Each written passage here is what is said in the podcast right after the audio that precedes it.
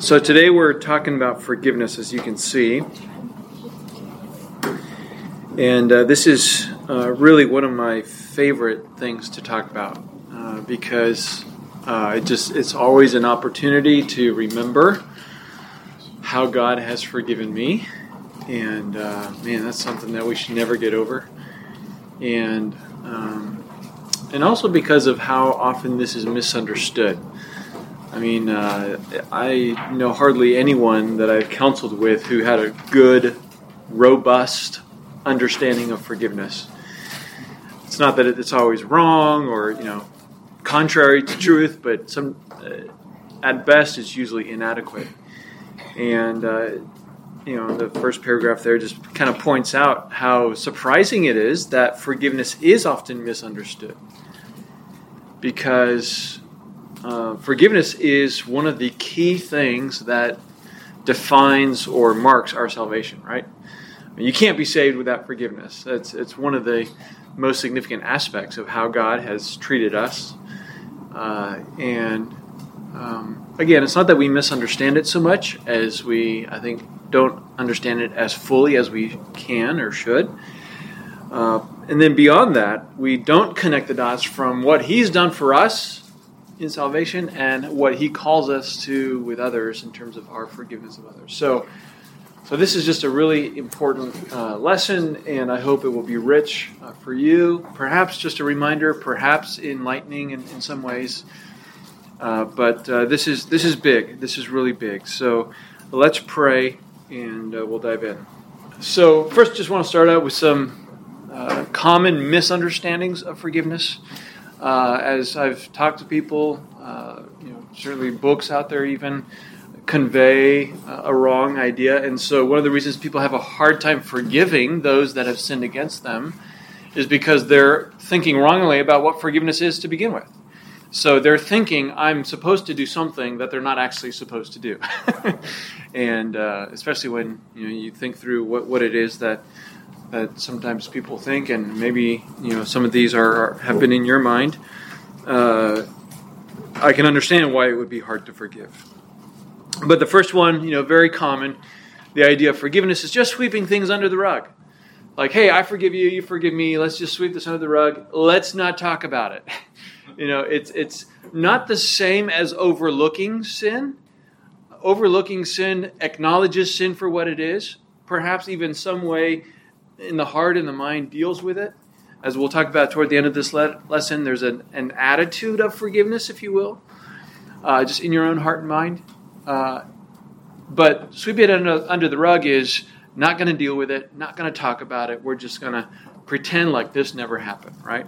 And so when someone is thinking about that's what I'm supposed to do, then it's like, no, what they've what this person has done to me is too significant to sweep under the rug and, and so that would naturally be hard to, to do. Uh, or the forgive and forget. You know, this idea that you just need to forget about what they did, uh, not think about it, and you know, let go. Um, and of course, we know we don't have a delete button. You know, I wish God had given us like three delete buttons for our life or something.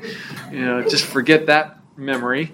Um, but we don't have that. We don't have the ability to forget, and so uh, God doesn't call us to forget. He, there's no command to forget. Uh, and, and so that's not a biblical idea.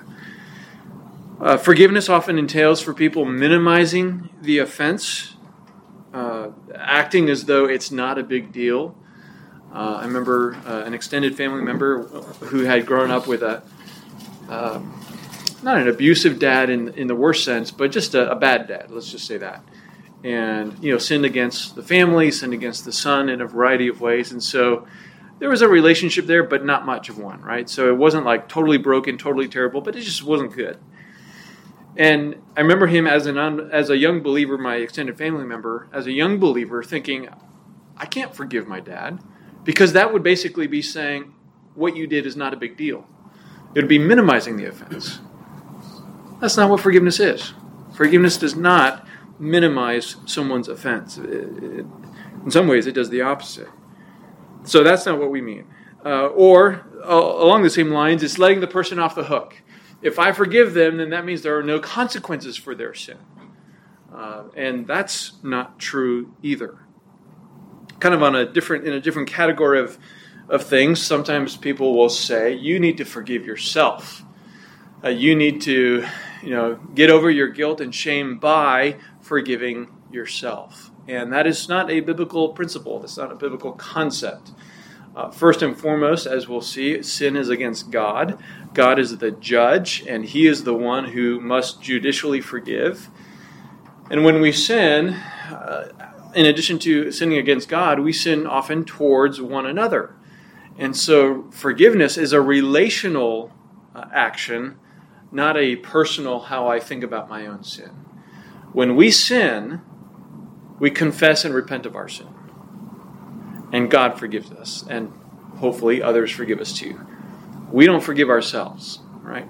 So forgiving ourselves is not a biblical concept. That's not how we deal with guilt or with shame. We deal with guilt and shame by confession and forgiveness and receiving and embracing the forgiveness that God gives us. And then the worst of all is forgiving God. Some might say you need to forgive God because of you know, how your loved one died or because of what happened to you.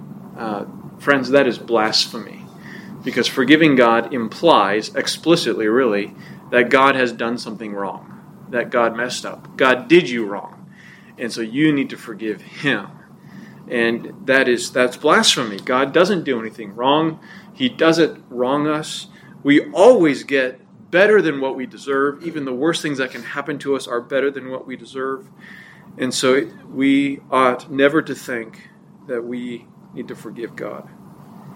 All right, so th- those are just some common ways that we are often hearing, uh, perhaps reading uh, about forgiveness that uh, are just uh, far, far from what Scripture would have us to think. So, what what is forgiveness? Well, uh, it says in the notes last week. Remember, last couple of weeks were out of order. So, two weeks ago, when Christopher taught, um, haven't gotten to the end, listening to the end of that uh, teaching that he did, but uh, hopefully he covered forgiveness.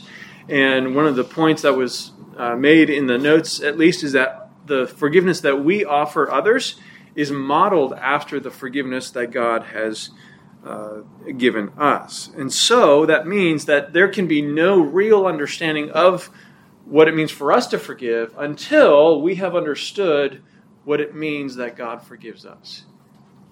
If you were to do some anthropological study and scour the world and try and figure out what is forgiveness, what is forgiveness, you know, look in your at the cultures, look at creation, and see what is forgiveness in the world. Nothing. You get nothing. there is zero data in creation about what forgiveness is, apart from God. And so we have to really uh, do some good biblical thinking about how God has forgiven us to understand it truly.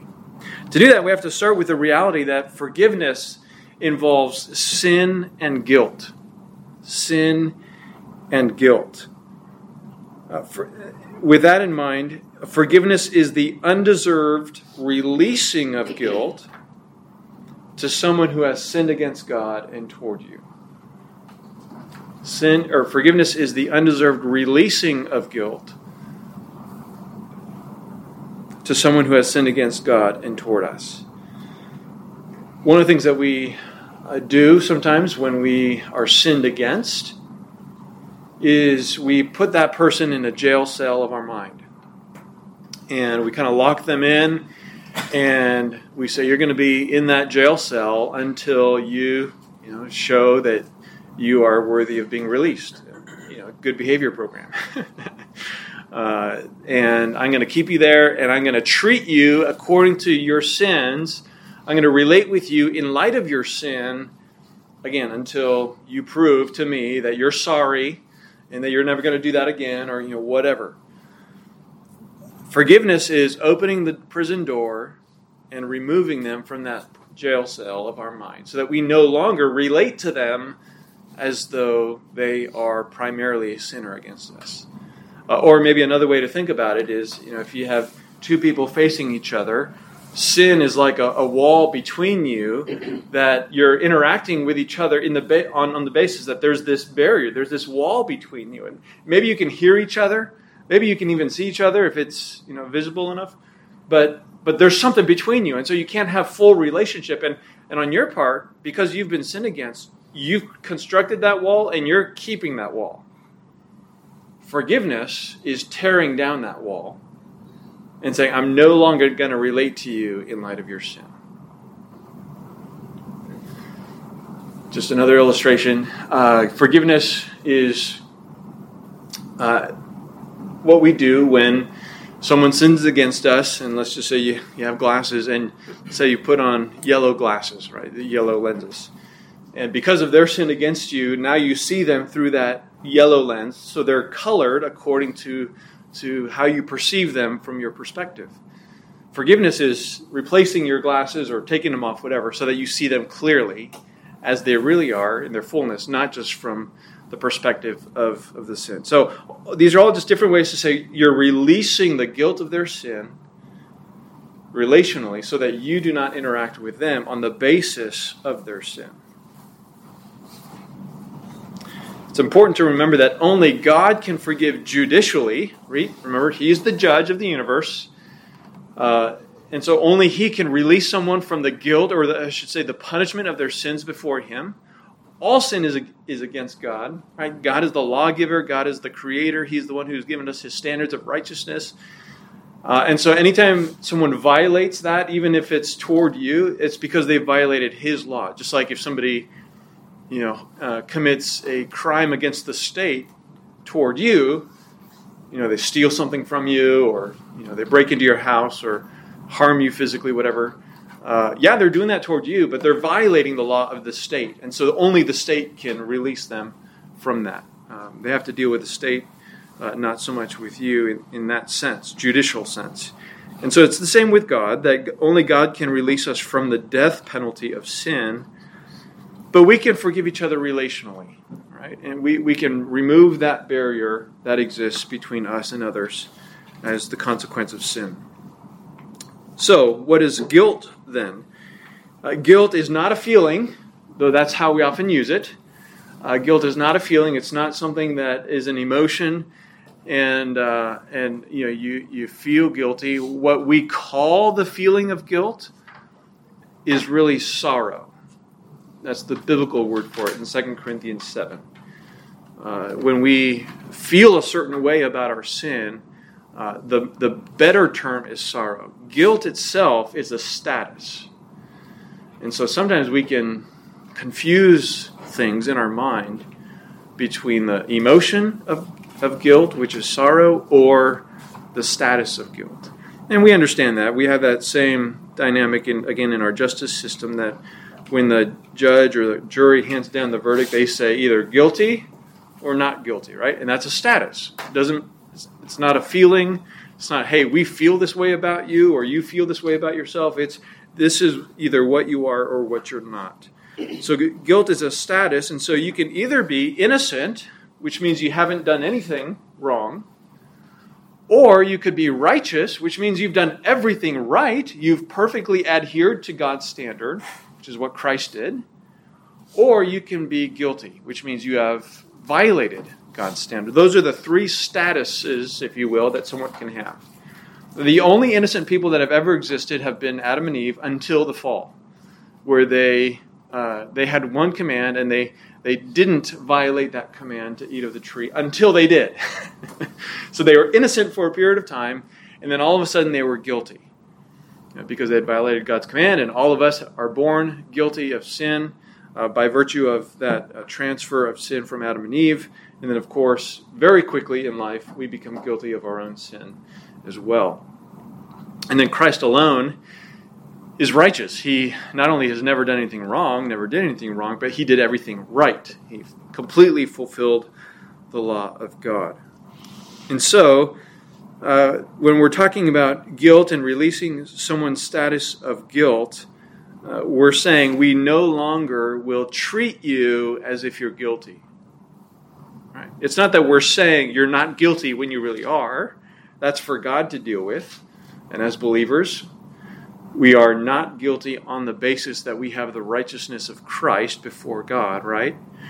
But in terms of our relationship with, uh, with others, we are saying we're releasing you from the, from the penalty of, your sin. We're releasing you from guilt in terms of the penalty.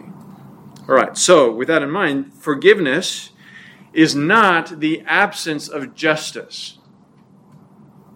This is huge. Forgiveness is not the absence of justice. So when we say, I forgive you, we're not saying you didn't do anything wrong, there are no consequences, you know, it doesn't matter. None of those things. Justice is accomplished by God. And if the person is an unbeliever, then they will receive the due penalty for their sin against you in the end. Uh, if the person is a believer, then their penalty, their guilt, has been paid for by Christ on the cross. And same with yours, by the way. So, either they paid for their own sin or Christ paid for their sin. And so justice has taken place or will take place, depending on that person standing before God.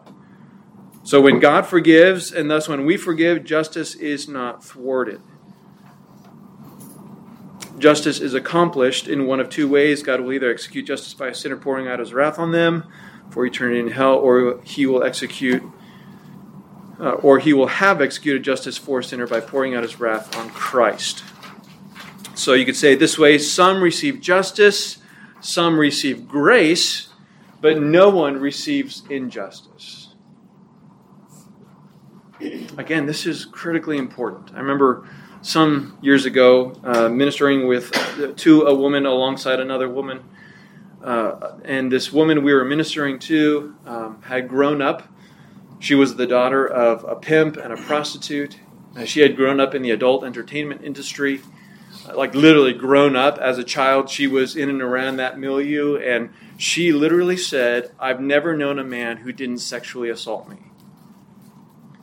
Uh, unbelievable uh, wickedness that had been perpetrated on her throughout her whole life. Um, and so, as we're, you know, just, she's not a believer as we're just trying to uh, be compassionate toward her and show the love of Christ uh, and minister to her, uh, she connected the dots in what we were saying about the gospel and, and said, Do you mean that if my dad, who is still alive, if my dad believed in Christ, that he would be forgiven of everything he's done for me? That's exactly what we're saying. And I said to her, and I'm so thankful because if he can't be forgiven, then I can't be forgiven.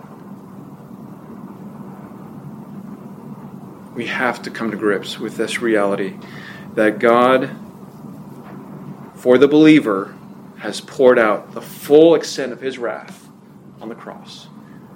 And so there's never injustice when we forgive. So, with that in mind, let's talk about the four facets of God's forgiveness of us and therefore how we are to forgive one another. Four ways that Scripture tells us God forgives us. First, when God forgives, He does not remember our sins. He does not remember our sins. Isaiah 43 25 I, even I, am the one who wipes out your transgressions for my own sin, and I will not remember your sins. Jeremiah 31, uh, 34, this is the uh, new covenant. It says along the same lines, They will not teach again each man his neighbor, each man his brother, saying, Know the Lord, for they will all know me, from the least of them to the greatest of them, declares the Lord. For I will forgive their iniquity, and I will and their sin I will remember no more. You have a quote there from the New International Dictionary of Old Testament Theology and Exegesis, NIDOT as it's called. It says the word remember translates zakar. The root of its derivatives have crucial roles in the Old Testament. On the human level, the words embrace reflection, especially on what is in the past such reflection may lead to re- regret or relief, or more actively, appreciation and commitment. And then this uh, is helpful. God's remembering has to do with his attention and intervention, whether in grace or in judgment. Okay? So the word remember is not a passive word that means forget, like God is saying to us, I'm going to forgive and forget your sin. No, when he says, I will not remember your sin, he says, I will not actively think about your sin and therefore engage in relationship with you in light of your sin. So he's saying, when I when I look at you, I'm not going to think of you and your sin being together. I'm removing your sin from you so that I only deal with you and have a relationship with you. Your sin has no no bearing on our relationship anymore. I'm not thinking about your sin. I'm not remembering your sin. I'm not reliving your sin. I'm not doing any of that. Your sin, as far as I'm concerned, is a non issue. So he does not remember, he does not actively think about our sin anymore. And so, again, when we think about our own sin and we are battling with guilt or shame or sorrow over our sin, however you want to put it, and we're wondering, man, is, is God punishing me? Is God, you know, does God hate me? Is God upset at me? Well, if you're a believer, the answer is absolutely not. Because he has removed your sin from you. He does not think about your sin at all. When he looks at you, He's not thinking about what you did five minutes ago or five years ago. He's just looking at you as his beloved child without reference to your sin. He does not remember our sin. All right, second way that God forgives us is that he does not remind us of our sins and use them against us. This is so so helpful. Psalm 103 verse 10 and, on he says, he has not dealt with us according to our sins, nor rewarded us according to our iniquities. For as high as the heavens are above the earth, so great is his loving kindness toward those who fear him. As far as the east is from the west, so far has he removed our transgressions from us. This is a, just uh, a reminder that, again, God has removed our sin from us, he's, he's cast them away. And so, what that means is he will not bring them up to us. So not only will he not dwell on them himself, you could say not only does he not bring it up to himself, he also won't bring our sin, your sin up to you, uh, to use it against you. Uh, it is the Holy Spirit's work to convict us of sin, but that's uh, in order to bring us to the place of confession and repentance. But once we've sought forgiveness from the Lord and we've restored that relationship with Him, which we'll get to kind of what that means later, but uh, once that's done, then it's over. He will not bring up your sin. So when when you are thinking about your sin uh, and, and you're feeling condemned for your sin, you can know for certain that that is not God reminding you of your sin. God is not the one who's saying, I can't believe what you did. I can't believe you would do such a thing. How could you do that? You know the truth. You know you're not supposed to. God is not the one in your head saying those things. Uh, we, we certainly say those things to ourselves. It's the work of the devil to accuse the brethren, uh, but God doesn't do that. This picture here of uh, Him casting our sin as far as the east is from the west, the first time I taught this class in, in 2019, uh, Ann Kane uh, was in the class, and uh, you know, if you know Ann Kane, she always has really helpful insights on things. And uh, she said, "Do you know why it says from the east and from the west, and not from the north to the south? And I'm like, Ann, I have no idea. I have never thought about that in my life. and she said, the reason is because if, if he cast it from the north to the south, when you go north, you're going to get to a point where you start going south. And if you go south, you're going to get to the point where you start going north, theoretically, right? Uh, but when you when you go east, from your direction, whatever, when you go east, you're never going to go west. You're just going to go east forever. The same thing with west. You're, you're going to go there forever. So when he casts our sin as far as the east is from the west, he's casting it in a direction where it will never come back to meet us. Right? It's never going to come back around to us. It's, going to, it's never going to come back around to meet us. So that's, that's as far uh, as he has cast our sin. Or think about Colossians 2, just another very powerful picture. When you were dead in your transgressions and the uncircumcision of your flesh, he made you alive together with him, having forgiven us all our transgressions, having canceled out the certificate of debt consisting of decrees against us, which was hostile to us, and he has taken it out of the way, having nailed it to the cross. This is a, a picture of how, in ancient times, just like today, uh, when you took a debt out uh, uh, from someone, uh, there would be a document that would be written which would uh, define the terms of the loan. You know, stipulate what is the loan, how much is it, uh, what are the terms of repayment, what are the consequences of non payment, you know, that kind of thing uh, who's the lender, who's the borrower, who are the witnesses, you know, all of the normal things, all the key things that we think of in, in, in our documents today. When you take out a loan, they had the same stuff back then, obviously, and probably not so much lawyer speech. Uh, but, and so that's, that's the situation that we are in with God, right? Our sin had, had made us indebted to God in this picture. And so there's this document that identifies our sin, the penalty of our sin uh, because of our debt toward God. And the problem is not just that we have a debt toward God, but that we are in default. Uh, our, our payment is overdue. And therefore, the, the document itself is hanging over us as a constant reminder hey, your debt is overdue. Now the consequences are about to come against you. There's hostility, as it says, which was hostile to us. So, you know, you picture that you're sitting in your house, you know, you haven't been able to pay your mortgage, and people are knocking at the door. Hey, you know, we're here to take possession of your house. And the phone is ring, ringing uh, off the hook. You know, the debt collectors are calling. And you're just cowering in the corner, like, please, no, go away. I can't pay. Don't take the house from me. That's the situation that we are in with our sin with God. And what God did in Christ, it's as if, just uh, picturing the, the situation is as if he took that document and he just erased it and it became a, cu- a pure white sheet as if it never happened that's what he means by saying having canceled out the debt the idea of canceling is, is kind of an erasing of the debt uh, then there's kind of a, a, mixed metaphor which he says at the end and he has taken it out of the way having nailed it to the cross. So maybe instead of uh, of wiping it away so that you know it's not it's not there anymore, uh, he took that certificate and above the head of Christ, you know, there was the the plaque that said, "This is Jesus, King of the Jews." It's as if Jesus, or as, as if the Father took your certificate and stuck it there, much like a merchant would stick a receipt, you know, on a on a pin that that was paid. And so all of the, the consequences, all of the hostility of that uh, certificate of debt are gone. And you are no longer in debt.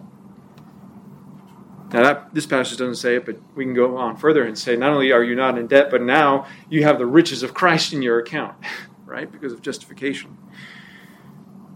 So, all this to say, when God forgives us, He doesn't remind us of our debt. It's, it's wiped clean, it's gone. There are no consequences. He is not knocking at the door. The phone stops, and you own your house free and clear.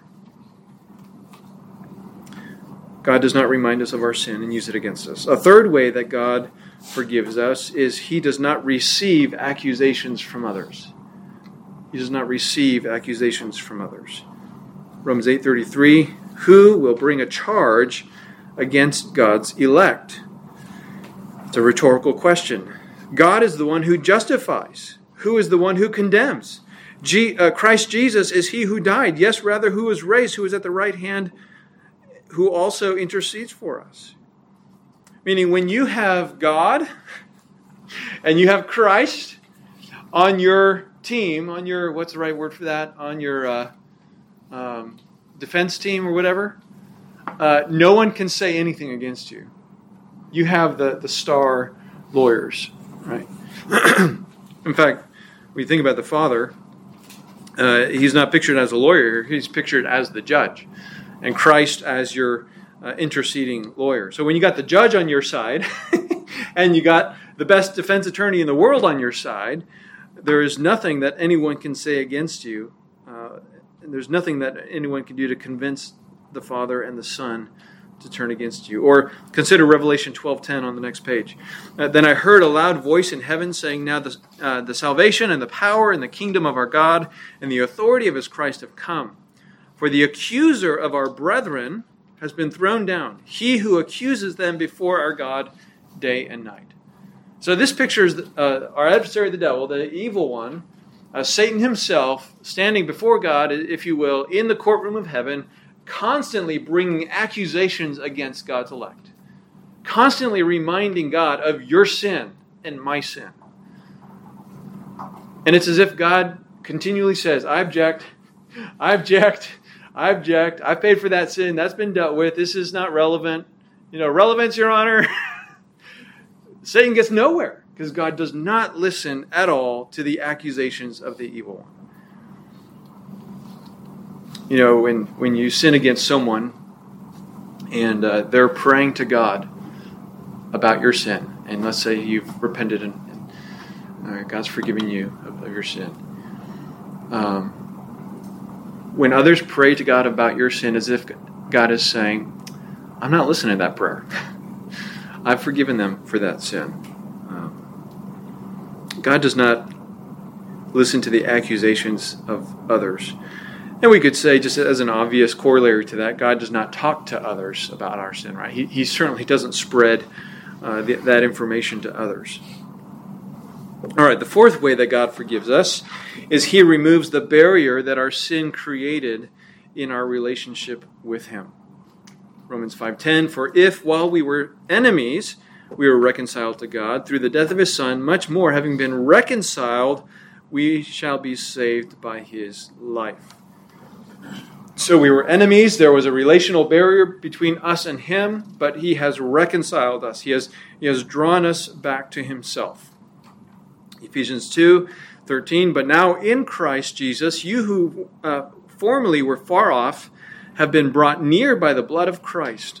For he himself is our peace who made both groups into one and broke down the barrier of the dividing wall. So there's kind of two, two pictures here. Uh, in Ephesians 2, the, the broader context, he's talking about the, the union that God has accomplished between Jews and Gentiles, that he's brought them into one people of God. And so, on the one hand, the Jews were near to God because they were his chosen people. He had given them the, the covenant and the promises. And so, in, in, that sense, they were near to God, whereas the Gentiles were far from God. Right? Not only were they enemies of God in their heart, but they hated God. They had they didn't have the law of God. They wanted they worshiped false God. You know all that kind of stuff. So one reconciliation is that God brought us Gentiles near to Himself, and the dividing wall that separated Jews and Gentiles has been torn down, so that now there is one people of God, not not two people of God. And so there's been a, a, a, removal of the barrier that our sin created because he's brought us near. There's no geographical gap, there's no physical barrier between us and God. It's all been taken away, so we are completely reconciled. Colossians 1 21 22 says, Although you were formerly alienated and hostile in mind, engaged in evil deeds, yet he has now reconciled you in his flesh in his fleshly body through death in order to present you before him holy and blameless and beyond reproach. So, this again is that idea of separation that we were alienated from God. We were far from him. We were outside of his kingdom. And more than that, we were hostile in our mind. We uh, hated God. We were his enemies. We wanted nothing to do with God. And we manifested that by the way in which we lived. That's what he means by engaged in evil deeds. But it says he's reconciled us, so he's brought us near. And when he says, in order to present you holy and blameless, uh, he's referring to the fact that he's changed our mind. He's sanctified us so that we now love him. So he's taken everything out of the way that once uh, divided us away uh, from, from him. So that when God forgives us, there is no relational barrier between us and him. So God does not dwell on our sin. He does not remember it. He doesn't, he doesn't actively think about it. Uh, he doesn't bring it up to us and use it against us. He doesn't listen to the accusations of others, and he certainly doesn't talk to others about it. And he has removed the barrier that our sin created. So, how can we forgive like God? Because our forgiveness is relational, not judicial, our forgiveness is a volitional choice of how we will relate with the person. Uh, right? So it's, it's a volitional choice. When you say, I forgive you, we are not saying, This is how I feel about you. You can be in deep pain because of that person's sin and still say, I forgive you. Uh, you can be angry and still say, I forgive you. Um, this ha- forgiveness has nothing to do with how you feel. It is a choice, a volitional choice. Much like we would say, love is not an emotion. Uh, love is a decision. It's a it's a choice. same thing with forgiveness. So what what are we saying? What is the choice? Well, we're making four promises, and these just correspond to the the, the way that God has forgiven us. The first promise that we're uh, saying when we forgive is, "I will not dwell on this incident." I will not dwell on this incident. Right? We can't promise that the situation won't cross our mind. That there's we can't say nothing's ever going to remind me. You know, this is we're not saying I forget. I'm going to forget this.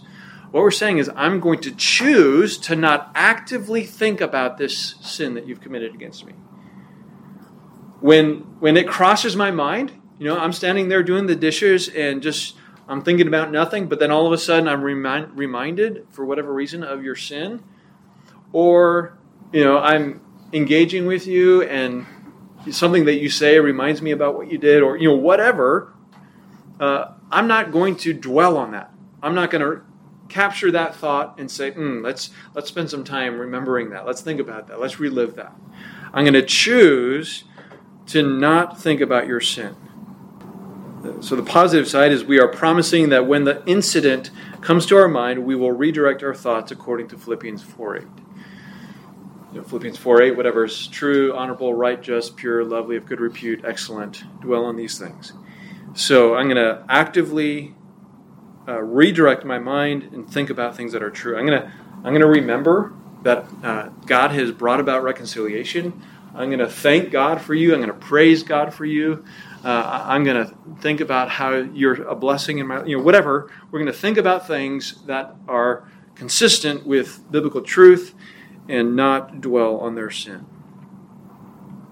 I promise, secondly, that I will not bring this incident up to you and use it against you. I'm not going to continually remind you of what you've done. Now, the assumption by the time you get to the point of forgiveness, which I know we haven't talked about confrontation yet, but but by the time we get to the point of granting forgiveness, uh, we should have fully dealt with the issue. Uh, and we'll talk about uh, after this section the attitudinal versus transactional forgiveness uh, in terms of uh, um, uh, do we actually have a verbal exchange of forgiveness, or is this just an attitude in my own heart? But when we say, when we do have that verbal exchange, we should have already get, gotten to the point where the person has repented, confessed their sin, and, and so we know that, that they are aware of it. We know that they are seeking to, uh, to flee from it and, and to not repeat their sin. And so we're saying, I'm not going to bring this up to you and use it against you. If there is a need to bring up that, this sin again, and sometimes there is, it's not going to be for the purpose of bashing them over the head with, remember what you did? Rather, it's going to be for the purpose of ministering to them if we're concerned about a pattern that is ongoing. Uh, and we're going to do it in love and gentleness and grace. But we're not going to use it to use it against, or we're not going to bring it up to use it against them. The third promise then is that I will not discuss this incident with others. Right? Uh, now that we have dealt with this, you've confessed it, and now I'm promising to forgive you. Uh, I'm not going to go around and talk to relatives. I'm not going to talk to a friend or family member. I'm not going to bring this up to the small group. I'm not going to bring it up as a prayer request or let our accountability group know. It's it's done. It's it's settled. This is kind of following the principle of Matthew 18, where Jesus says, if someone sins against you, go and show them their fault, and if they listen to you, you've won your brother. That's it. Nobody else needs to know that this has happened. Now, there are a couple exceptions. If the law has been broken, authorities may need to get involved. And we necessarily, obviously, have to talk to them about the situation. And so, just by the way, in, in inserting that here, the obvious thing is forgiveness does not mean there's no consequences. If someone has so sinned against you that they violated either the law uh, or there's some other aspect of their sin that requires restitution, or there's been a loss of trust. Trust and forgiveness are not the same thing. We, we can forgive someone without uh, telling them that we're going to trust them right away.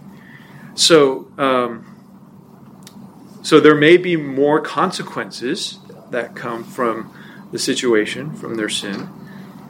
But uh, unless it's necessary, we're just saying we're not going to bring this up to others.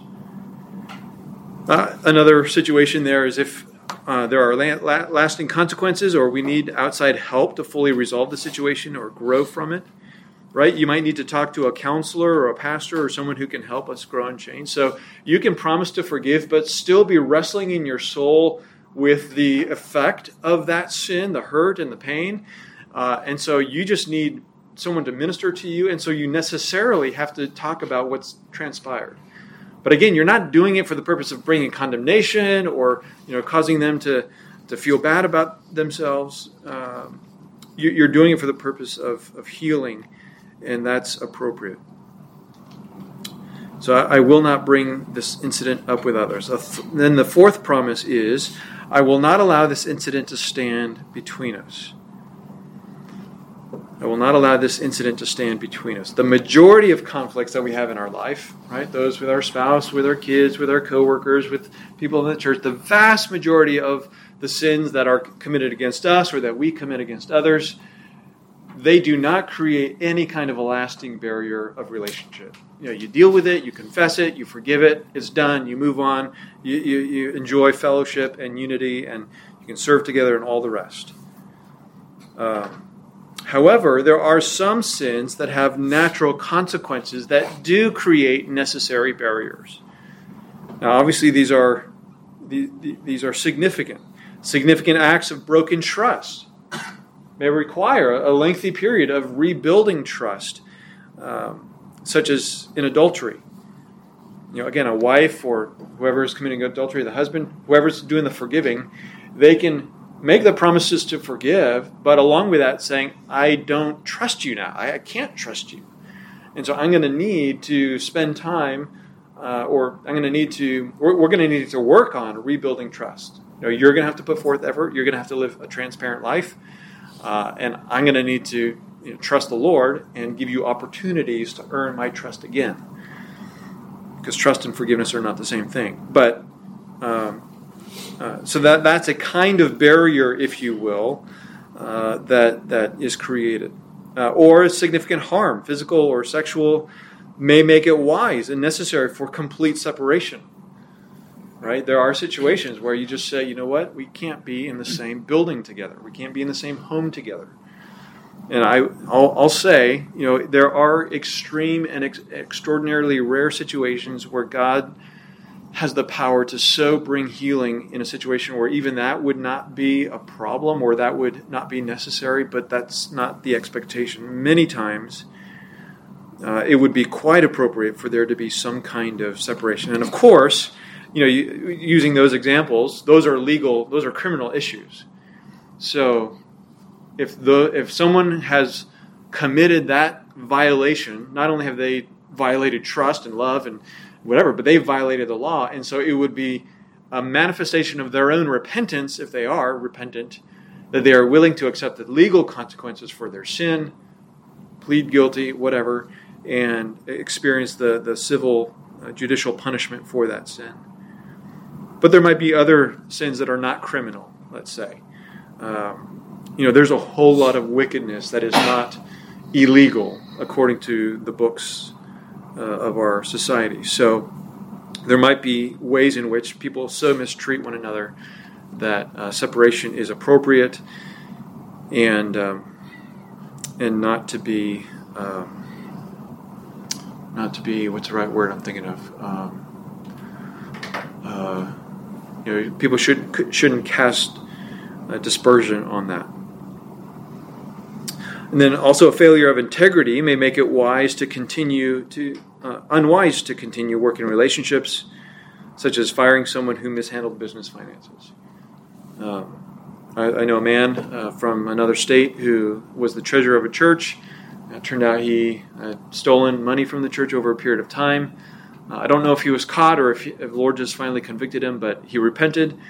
Well, he was not the treasurer anymore, right? It would have been very unwise for them to continue to let him be in that position.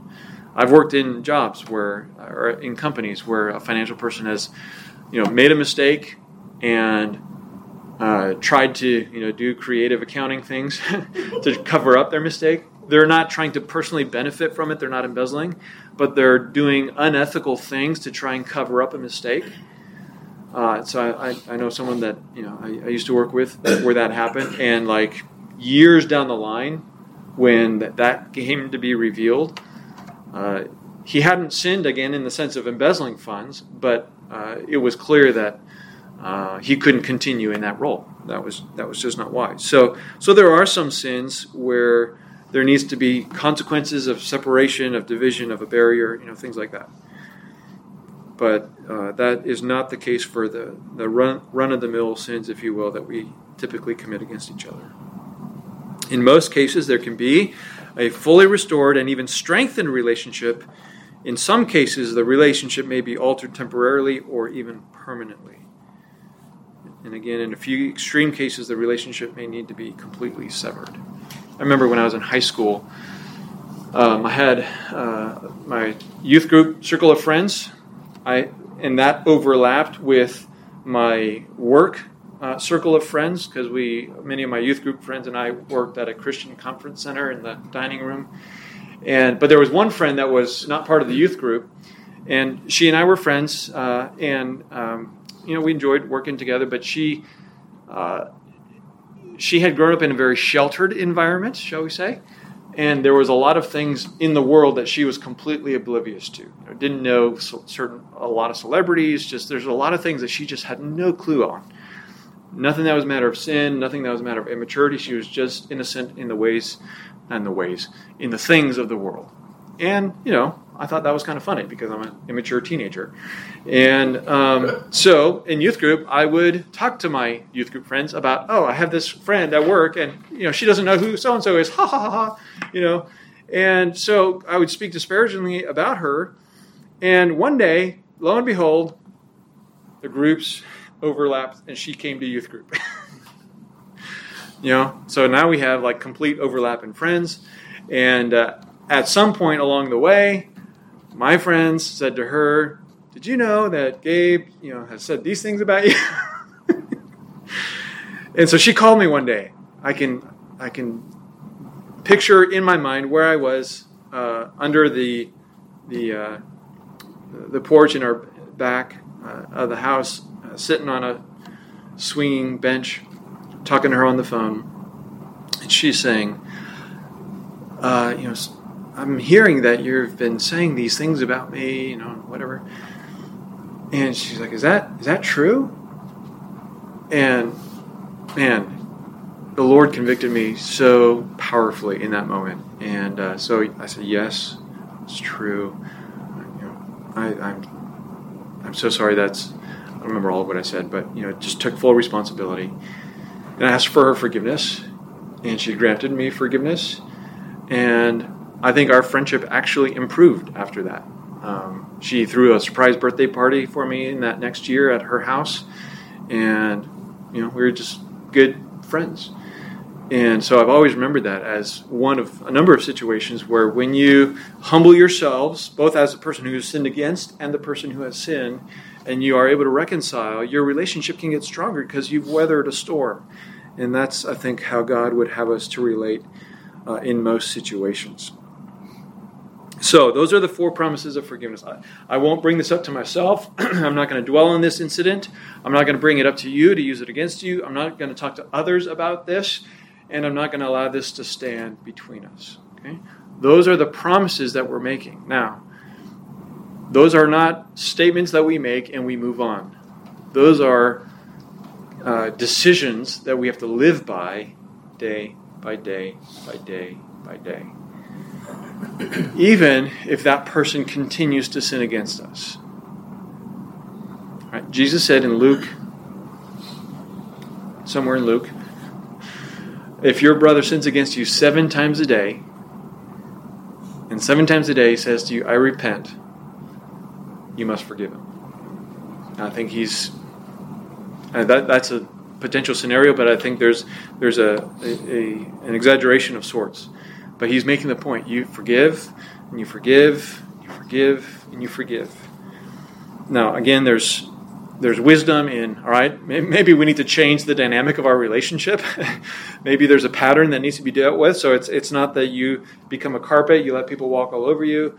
You know, there, there's wisdom principles in, in how to re, uh, deal with an ongoing pattern of of sin, but our disposition should be I, I want to forgive and I'm going to uh, live out these promises day by day by day.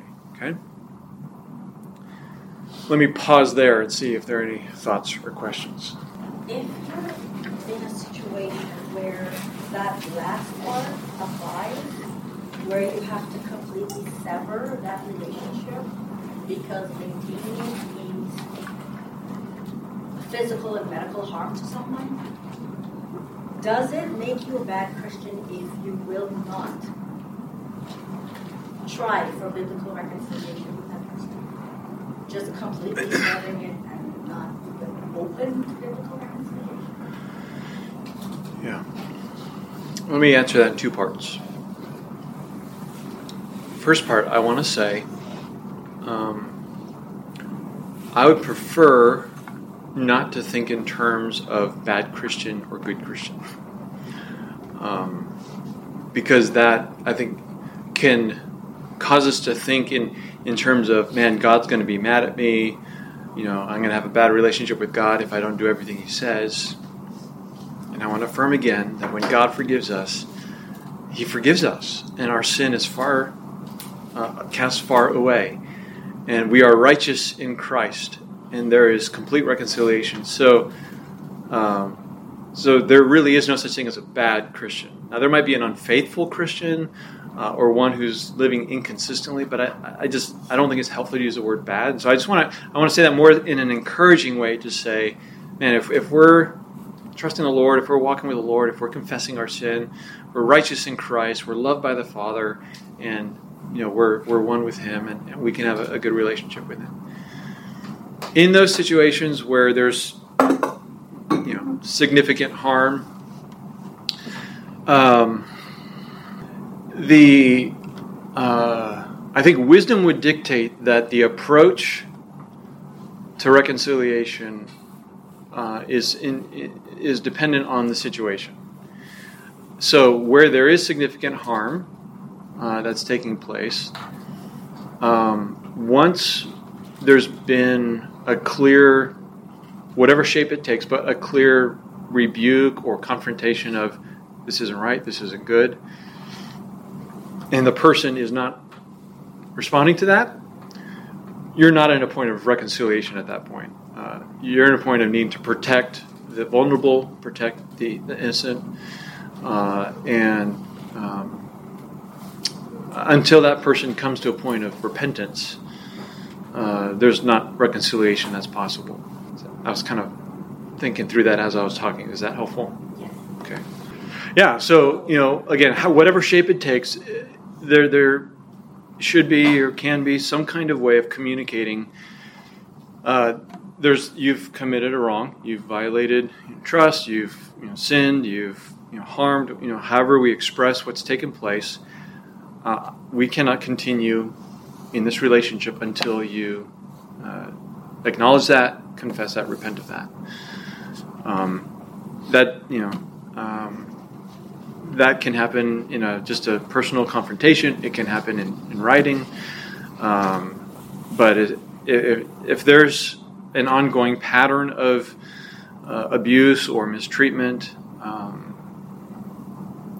and you know, even if it's as simple as stop, and that's the confrontation. Stop, and they know they're they're going against you know the relationship. I, I think that is sufficient, uh, a sufficient effort in in many ways uh, with someone who is perpetrating sin. These are complex things, so I'm giving short answers. But um, what I what I what I'm trying to say, I guess, is if you're on the receiving end, or someone you know you're you're uh, protecting someone who's on the receiving end of harm or sin continually. Uh, what we're talking about right now, uh, the priority is protection. The priority is, um, you know, get uh, get the situation in a place where there's no ongoing harm taking place. Uh, forgiveness is something that can be dealt with later, um, so forth. Okay, well, let's talk about attitudinal versus transactional forgiveness. What if the person doesn't ask for forgiveness? Am I still supposed to forgive them? Uh, I think this there, there's a measure of relationship to this with what we were just talking about with those questions. Um, but um, I would just encourage you, and, and, if you need to ask, you know, when we get to it, but I would still say um, some of this, uh, if there's ongoing harm, we're not yet talking about forgiveness issues, okay? So if there's ongoing harm or a lack of repentance, um, well, we can talk. We can talk through it. Uh, so there's some measure of debate on this question uh, in terms of should I forgive no matter what, or do I only forgive when they ask for forgiveness? And I think the biblical approach would be to view forgiveness in two senses attitudinal and transactional. Or you could say vertical, uh, which is really more about you and your relationship to God. That's the attitudinal forgiveness or horizontal, the relationship between you and the other person. Transactional horizontal forgiveness is when a person has sinned against us, they confess their sin, ask for forgiveness, and we grant forgiveness by making the four promises. Right? So that's horizontal, our relationship with another person. Uh, this is the kind of forgiveness we see in Matthew 18 that when we confront someone, they listen, we forgive them. Uh, and then Jesus, you know, used that illustration of the, the unforgiving servant. Uh, we are called to forgive. I think it's Luke 17, 3 to 5. The, you know, if they sin against you seven times a day, um, forgive. Uh, when someone asks for forgiveness, when someone repents of their sin, we're called to express forgiveness uh, in, in those situations. And again, it's as those who've received infinite forgiveness from God, our Father, we extend forgiveness to those who repent and ask for it. And so this is so critical that Jesus says in Matthew 6 14, For if you forgive others for their transgressions, your heavenly Father will also forgive you. But if you do not forgive others, then your Father will not forgive your transgressions. And he essentially says the same thing at the end of Matthew 18.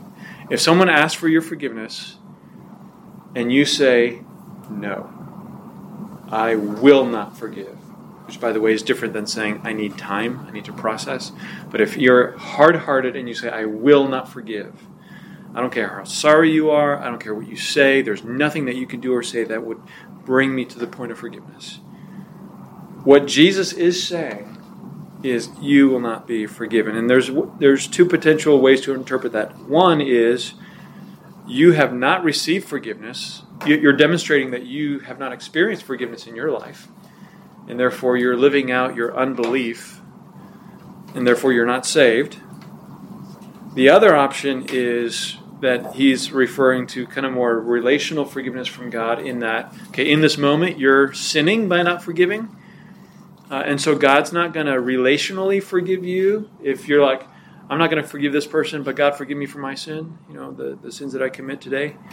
Um, but the, the, assumption would be that at some point he would sanctify you and work in your heart to bring you to the place of forgiveness. You know, you could take that those two different ways. So it's critical that we forgive. God commands us to forgive.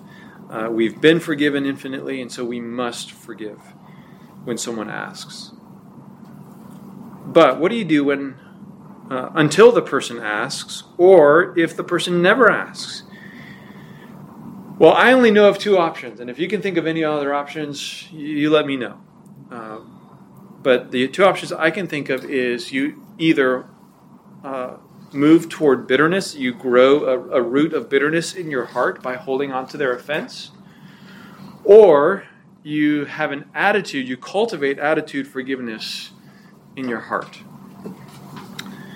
So, transactional forgiveness is between you and the other person, attitudinal forgiveness is between you and the Lord. And we, we see this, I think, in Matthew 11 25, when Jesus says, excuse me, Mark, whenever you stand for, uh, whenever you stand praying, forgive if you have anything against anyone, so that your Father who is in heaven will also forgive you your transgressions.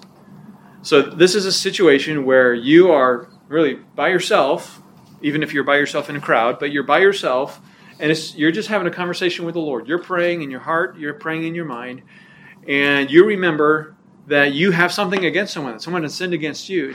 Jesus says, while you're talking to the Father, forgive. Forgive. And I take this to be what Jesus modeled when he was hanging on the cross, and he said, Father, forgive them, for they know not what they do. Right? Clearly, no one was asking Jesus for forgiveness in that moment.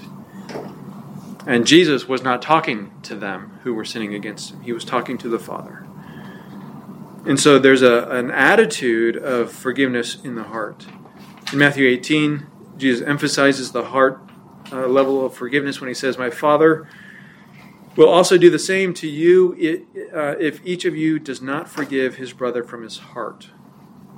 So there's a heart level uh, forgiveness that um, really takes place before and below our transactional forgiveness with others. So, what does this look like? Uh, we forgive others in our hearts in four ways. We remember, first of all, that while they may have sinned toward us and hurt us, they have primarily sinned, sinned against God, who will, in His own way and at His time, exact justice. And so we entrust ourselves and that the other person to the Lord. And this is what Joseph did in Genesis 50 when his brothers came to him. They were fearful that you know, now that he's in power, now that his dad was dead, that he was going to exact vengeance and punish them because they had sold him into slavery. And Joseph said to them, Do not be afraid, for am I in God's place?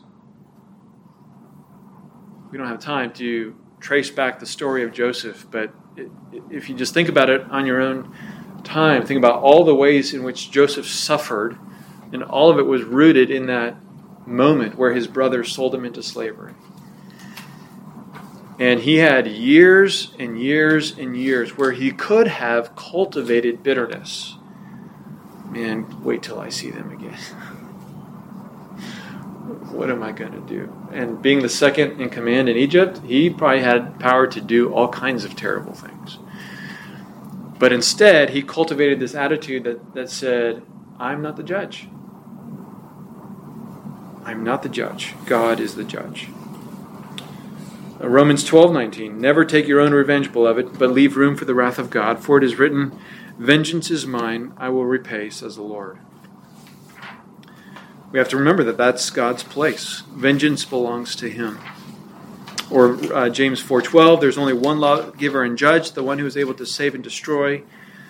But who are you to judge your neighbor? And we might be able to say, I'm the one they sinned against. That's who I am. I heard what they said. I felt what they did, or I saw what they did, or whatever.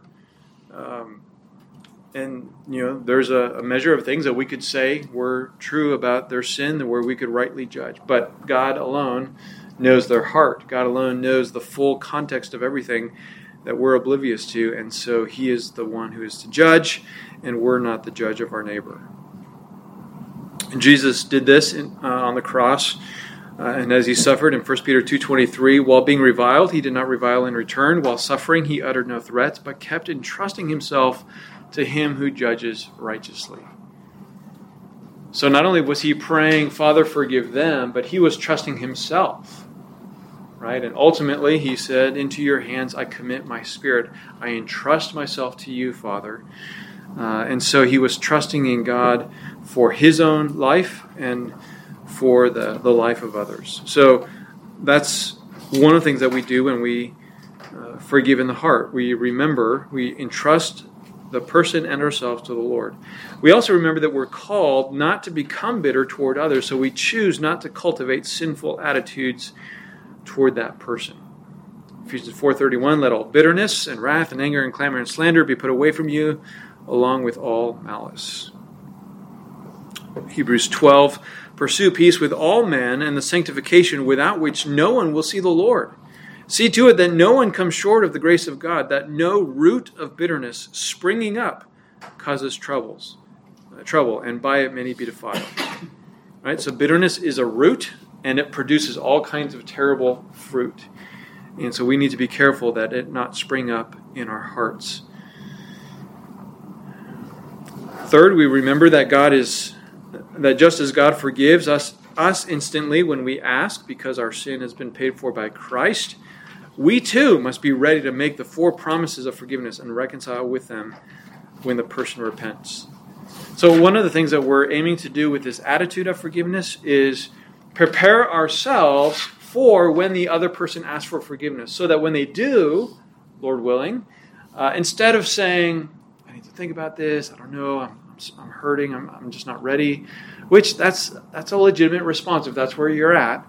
But you can you can get there or you can get past that even before they ask for forgiveness by cultivating a forgiving attitude in your own heart. And again, I think that's what we see Joseph doing there in Genesis 50. I'm not going to read that whole section for the sake, the sake, of time. Or in Luke 15 would be another example where, uh, you know, the son had uh, taken his, his inheritance, gone wasted it, and uh, he came back. And so, even though he had seriously offended his father, seriously brought shame to the family.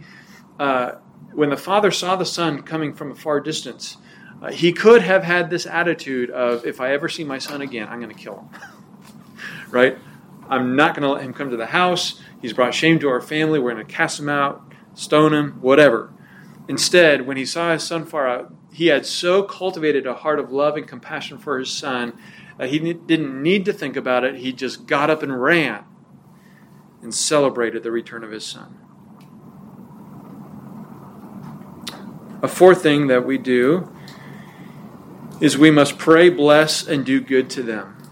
Matthew 5:44 But I say to you love your enemies and pray for those who persecute you. Romans 12 But if your enemy is hungry feed him if he is thirsty give him a drink for in so doing you will heap burning coals on his head. Do not be overcome by evil but overcome evil with good. In other words, we can engage in relationship with them or we can act toward them in a way that is kind and loving and gracious and beneficial, in a way that they are taken aback.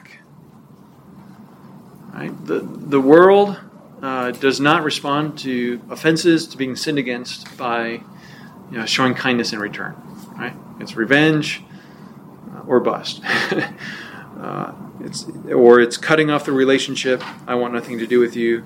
You know, you're toxic. Uh, never talk to me again. And because of our sinful nature, we often think, man, if I could just give them a piece of my mind, if I could just tell them how much they've hurt me, if I can just make them feel the pain that I feel, then they'll recognize how much they've, you know, violated and you know, how wrong they are. But God says, no, no, no, I have something far more powerful in this situation. I have a tool, a weapon that will enable you to bring conviction and cause them to think about themselves far more than what you're tempted to do. And that is pray for them. If there's a way that you can meet a need that they have, meet it. If there's a word of blessing you can give to them, give it. Send them a card. Tell them you're grateful for them. Tell them you're praying for God's blessing on their life. Celebrate the, the things that God is doing in their life that are good. Hey, I heard you got a promotion. I'm really encouraged by that. You work hard. I'm grateful for what you do. Uh, find ways to bless them, encourage them, uh, shower them with kindness, and see how God might use that to bring them to repentance. we're out of time. Uh, we could keep going. There's, obviously, we're out of notes, but um, but I teach a class, as many of you know, the Gospel for Life, where we get into a lot more on the topic of forgiveness. So, so some other day. Let me pray.